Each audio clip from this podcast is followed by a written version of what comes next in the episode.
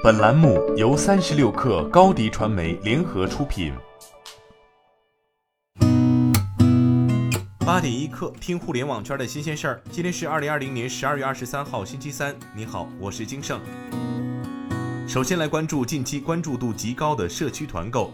市场监管总局联合商务部召开规范社区团购秩序行政指导会。阿里、腾讯、京东、美团、拼多多、滴滴六家互联网平台企业参加。为严格规范社区团购经营行为，会议要求互联网平台企业严格遵守九不得，包括不得通过低价倾销、价格串通、哄抬价格、价格欺诈等方式滥用自主定价权，不得违法达成实施固定价格、限制商品生产或销售数量、分割市场等任何形式的垄断协议。不得实施没有正当理由的掠夺性定价、拒绝交易、搭售等滥用市场支配地位行为等。昨天，据路透社援引四名知情人士透露，字节跳动正在就收购手机游戏发行商中手游进行谈判。字节跳动希望以每股四至五港元的价格收购该公司部分股份。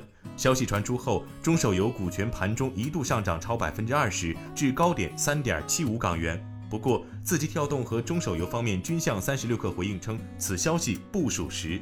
中手游是全球化 IP 游戏运营商，截至六月三十号，中手游共拥有三十九个授权、六十八个自有 IP，是除腾讯游戏外，中国累计发行移动 IP 游戏数量最多的游戏发行商。三十六氪从多方获悉，快手赴港上市日期拟定在明年二月五号。有相关人士称，快手港股 IPO 的承销商近来表现活跃。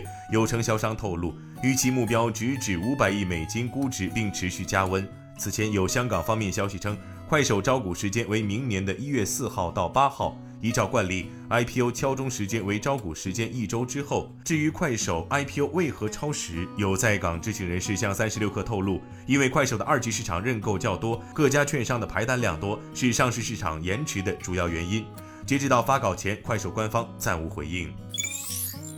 拼多多昨天发布火锅主题产品排行榜，榜单对参与活动的近二十万款产品进行了系统性分类，共分火锅底料、火锅涮品。火锅水果和火锅电器四个品类，并按活动首日销量排出了各品类的前十名。今年北派滋补和粤式养生火锅底料备受欢迎，占据火锅底料排行榜半壁江山。海鲜贵族鲍鱼冲进火锅涮品排行榜前十，智利车厘子和丹东草莓进入火锅水果排行榜。而在水果电器排行榜中，美的独占两席，宿舍学生用小火锅冲进榜单前五。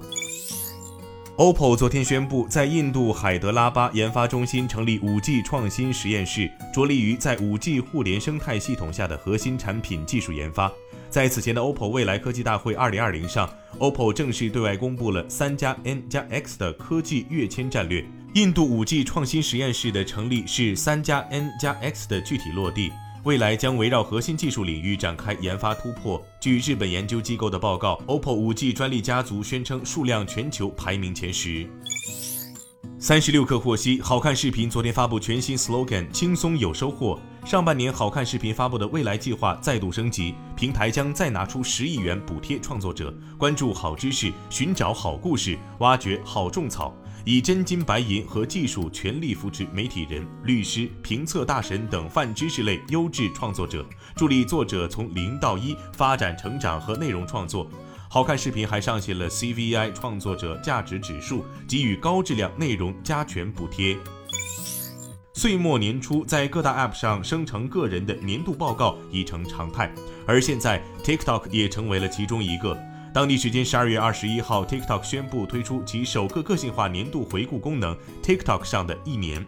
通过这一年来个人的观看记录等数据统计，用户可以重温那些曾经流行一时的音乐和视频等内容。在个人年度报告视频播放结束后，用户如果选择将其分享到个人页面，可以解锁一个特殊的二零二一徽章，并将其添加到个人资料照片中。今天咱们就先聊到这儿。本节目由三亿人都在用的商业查询平台天眼查冠名播出。我是金盛八点一刻，咱们明天见。